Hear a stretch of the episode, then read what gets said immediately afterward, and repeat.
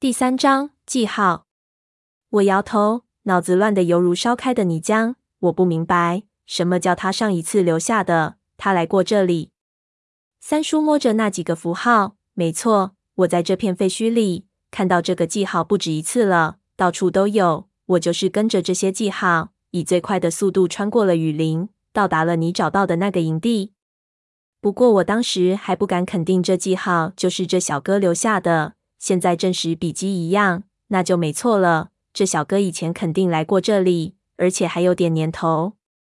可是这是怎么一回事？我一时间失语，想问问题，却完全不知道该怎么问。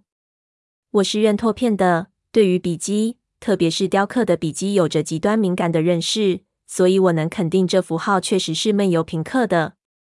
但是这上面的石谜不会骗人。这确实不是最近刻上去的。这么看来，唯一的解释确实是闷油瓶来过这里。是他失忆之前的事情吗？难道他也在文景和霍林当年的考察队里？不可能，他在西沙的时候就完全失去记忆了。我暂时也不清楚。不过我和你说过了，这个小哥不简单。显然，他的过去深不可测。而且他做的每一件事情都有理由。三叔道：“不过，我猜我们只要跟着这个标记走，我们就能知道他最后到达了哪里，也可能找到出去的路线。”我感觉我的脑子无法思考。不过闷油瓶的过去我确实一无所知。他如果真的来过这里，时间上倒也完全可行。这时却看到三叔说这些的时候，眼睛看着黑眼镜出去的方向。我问他怎么了。他做了让我别说话的手势，看着黑眼镜出去，才压低声音对我道：“我真被你气死了！这一次你实在不应该跟来。”我看他突然转了画风，又是这么轻声说话，好像在忌讳着黑眼镜，就愣了一下。三叔继续急促道：“你他娘的真是不会看风水！你三叔我已经今非昔比了，这一次的火急都是你三叔我临时从道上叫来。”这批人表面上叫我升三爷，其实根本不听我的，只能做个策应，还得防着他们反水。我一个人都应接不暇，你跟来不是找死？我一下就明白了刚才三叔的表情为什么这么无奈。潘子和我说过这些情况，没想到事情严重到这种地步，立即也轻声道：“我也没办法，你叫我。”没说完，三叔立即给我打了个眼色。我回头一看，黑眼镜已经回来了。他问黑眼镜道：“怎么样？下来了？”我让他们先把装备送下来。黑眼镜咧嘴笑。他们问那个死胖子怎么办？要么把那个死胖子留在上面，找个人照顾。带着他走不现实。小三爷，你脸色不太好看啊。三叔刚才一说，我有点反应不过来，也许脸上就表现了出来，但我应变能力还是有的。立即道：“这味道太难闻了。”三叔想了想道：“不能留下来，绝对不能分散。告诉他们先全部下来，然后我们找个地方再想那个胖子的事情。”得，他道：“那小三爷出来帮个手来，这家伙算是个大部件。”我点头道：“我这边说完就来。”就看着黑眼镜出去了。我和三叔对视了一眼，见三叔的表情也很异样。心说：“确实没有想到事情会到这种程度，看来三叔真的很不容易。”说实话，我对黑眼镜印象还不错，虽然这人好像有点颠。看来这江湖上的事情，我懂得实在太少。三叔轻声继续道：“你别和我争，你这次跟来，我真的没法照顾你了。你要自己小心。我真被你气死了。要是咱们能出去，我肯定到你爹那里狠狠告你一状。”我看他的表情，知道他不是在开玩笑，就点头。他急促道：“我长话短说，你记住，这批人都是长沙地头上的狠角色，也只有这些人才敢加这种喇嘛。这黑眼镜是个奇人，名字我不清楚，道上都叫他黑瞎子。他是一伙，另外一伙就是那个叫拖把的带的人。这批人以前是散道，亡命之徒，你要特别小心的，就是这批人。”不要当成我以前的伙计，也不要什么话都说。我继续点头。三叔看了看外面，这时候黑瞎子叫了几声，三叔就拍了我一下，让我自己注意。我于是不再说话，跟着黑瞎子出去。这时，其实我还没完全反应过来，一边帮忙一边想了想，才真正意识到事情的麻烦程度。三叔要和我单独说话，竟然要这样，显然这伙人已经心生戒备了，有可能是之前发生过一些事情了。江湖上的事情我完全不懂，此时也不能多考虑，只得尽力装出和刚才无恙的样子，心说只能静观其变了。胖子是和拖把绑在一起下来的。两个不好控制，拉进来之后，两个人身上的尿味浓得离谱，几乎让人作呕。接着，上面的人就一个一个下来。拖霸道还是很客气，骂了几声长沙话，对我还是点头笑。小三爷长，小三爷短。不过我听着一下，就感觉和刚才在上面大不相同。看着这些人，觉得表情都有点假。不知道是否是心理作用，还是真的就有这一层意思在。我就装作完全听不出，这就上了心了，也没心思去考虑闷油瓶的事情到底是怎么回事。四五个小时后，所有人都下到了下层的井道，整理装备，找了两个人抬着胖子。我们开始顺着闷油瓶的记号往井道的深处前进。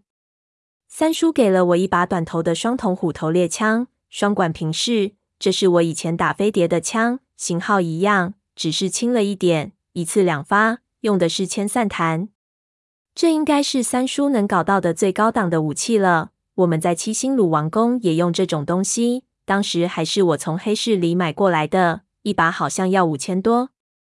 这东西打大型动物只能起一个阻碍和威慑的作用，但是要打那种鸡冠蛇应该相当便利，一次可以扫飞一大片。我心说，潘子怎么就没带一把，还用他那种短步枪，真是落伍了。想到潘子又很担心，不知道他现在怎么样了。在那个神庙中，应该会比在这里安全。但是如果他再发起烧来，恐怕就真的凶多吉少了。如果有他在，三叔应该就不需要这么担心。我提醒三叔之前看到的浮雕，这些坑道除了蓄水之外的作用，就是饲养那些鸡冠毒蛇。我一路从雨林过来，并没有看到太多的鸡冠蛇，只是集中看到过几次。显然，这些蛇的地盘是在这些坑道里，我们要加倍小心。三叔道：“这些蛇防不胜防，加倍小心都没用。坑道高高低低，这里的环境让我感觉和鲁王宫相当的类似。难道当时的西周窃道根本就不是我们想的窃道，而是排水的井道吗？无法推测。”因为山东那边雨量充足，不需要如此复杂的地下蓄水系统。否则碰到连月大雨，这些蓄的水可能会淹出来。这里应该只是单纯的相似而已。行不到五百步，井道就出现了分叉。三叔用矿灯照了照，一道朝上去，一道朝下去。朝上去的应该是上游的井道，水从上面下来，然后和这一条汇合往朝下的那道流去。我们在附近搜索，立刻就在下面井道上看到了闷油瓶的记号。三叔掩饰不住兴奋的神情，但是我现在能看出他的兴奋有点假，我也不得不装作非常紧张的样子。他毫不犹豫，挥手继续前进。在这种井道行进是极度枯燥乏味的事情，四周全是石砖，没有任何浮雕和人文的东西，有的只是简陋的石头。矿灯的光般晃动的井壁，长时间都没有一点变化。第一段足足走了三个小时，一个又一个的岔口，看到闷油瓶留下的许多记号。过程很枯燥，不多赘述。途经很多的蓄水池，唯一让我感到有点意思的是，我发现随着我们高度的降低，这些蓄水池一个比一个大，而且四周没有任何的声音，似乎这里根本就没有蛇。这多少有些出乎我们的意料，也可以说有一些庆幸。不过，我总觉得不太对劲。这种安静下，好像隐藏着什么。长话短说，一直走到晚上都相安无事。我们紧绷的神经终于开始松弛了下来。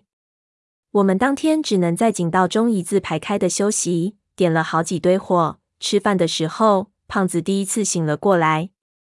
三叔给他打了针巩固，又给他吃了东西。我就问他到底发生了什么事情，但他还是没力气说话，只说了几句，很快又睡着了。但是我心已经宽了。这中蛇毒不是重伤，如果他能醒过来，说明他已经没有什么大碍了。果然，到了第二天早上，他醒来的时候，脸色已经有所恢复，虽然还不能走动，但是被人搀扶着能站起来了。看着四周，就有气无力的问我怎么回事。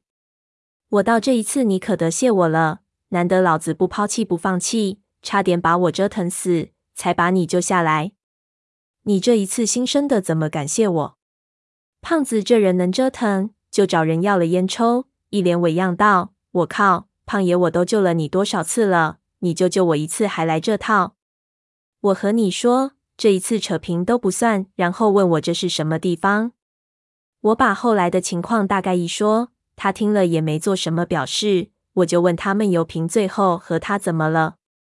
他道他们追着追着就跑散了。那小哥是什么速度？他根本撵不上。后来就听到蛇的声音。他和我的想法一样，以为三叔的人还活着，但是没我那么莽撞，偷偷摸了过去。结果撩开一草丛，一下就被蛇咬了。这和我琢磨的差不离。他道：“那小哥恐怕也得中招。娘的，那些蛇太邪门了。上帝保佑他比我们两个机灵。”三叔看到胖子还是挺开心的。递给他烟，我想来大概因为胖子总算是个自己人。不过胖子看到三叔就很郁闷，道：“三爷，你看你这个喇嘛家的，你回去得给我加钱，否则我可不干。”说完，其他几个人也附和他，一通说笑，看上去气氛一点问题也没有，似乎谁也没注意到三叔笑容的苦涩。胖子复原的很快，我让他多喝水。第一次，他的尿都是黑的，慢慢的，尿开始清起来。他的体质确实好，脸色也越来越红润起来。等我们要出发的时候，他已经基本可以站起来自己行动了。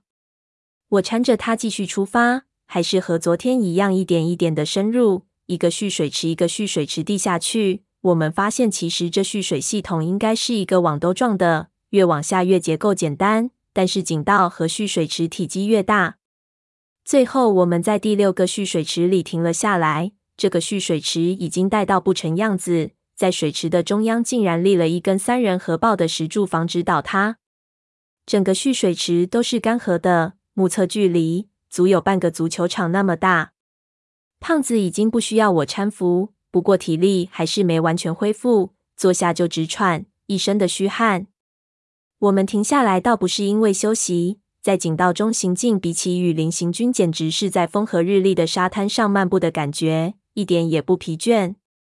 而且到了这个蓄水池，我们发现里面长满了干枯的树根，几乎把整个蓄水池都覆盖了。那些分流的井道口全部被遮盖在树根之中了，上面长满了奇形怪状的菌类，找不到继续前进的道路。我倒奇怪，我们现在已经深入地面以下了。为什么这些树根会长到这里来？世界上有根系这么长的树吗？那个拖把看了看到，这些不是树根，都是菌丝。这个蓄水池看来是种香菇的好地方。说着，让手下人去砍掉这些菌丝，寻找闷油瓶留下的记号。我凑近去看，发现这些菌丝和树根很像，但是很软，而且上面长满了黑毛，紧贴在井壁上。看上去好像很难吃。找着找着，有人就惊叫了一声，翻倒在的。我们立即端枪朝他瞄去，一下就看到他砍掉了一片菌丝之后，菌丝后面的井壁上出现了一张石雕的人脸。我一看就知道这是什么东西了，立即报以报复性的大笑，来报复他们嘲笑我被假人吓到。他们莫名其妙的看着我，我就捡起地上的碎石丢了过去。当下组成人脸的飞蛾被惊飞了起来。那人一看，长出了一口气，所有人都笑起来。这些蛾子可能是偶然飞进井道来的，这里可能也有蛇蜕来吸引它们。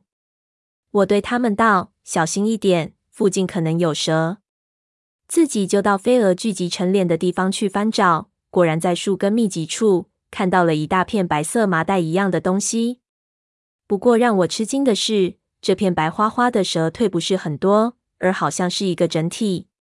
我用猎枪把蛇蜕挑了起来，发现那是一条大蛇，足有水桶那么粗，能看到蛇腿上长着双层的鳞片。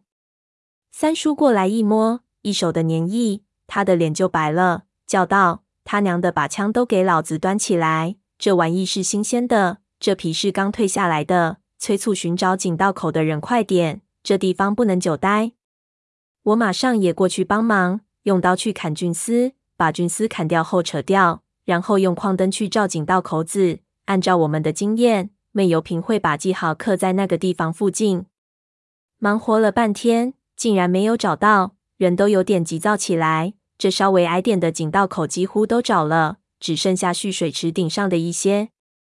我心说，这一次该不是开在上面，上面没有坡度，几乎是垂直的，必须攀着井壁的缝隙爬上去。这里有个瘦瘦的小个子，身手最好，义不容辞地爬了上去。我们用手电帮他照明，看他一边单手抓住巨石的缝隙。一边就用砍刀砍掉菌丝，然后像攀岩运动员一样抓住缝隙，扭动身子掉过去。我心说，要我像他这样，我可做不到。等一下找到了，我怎么进去啊？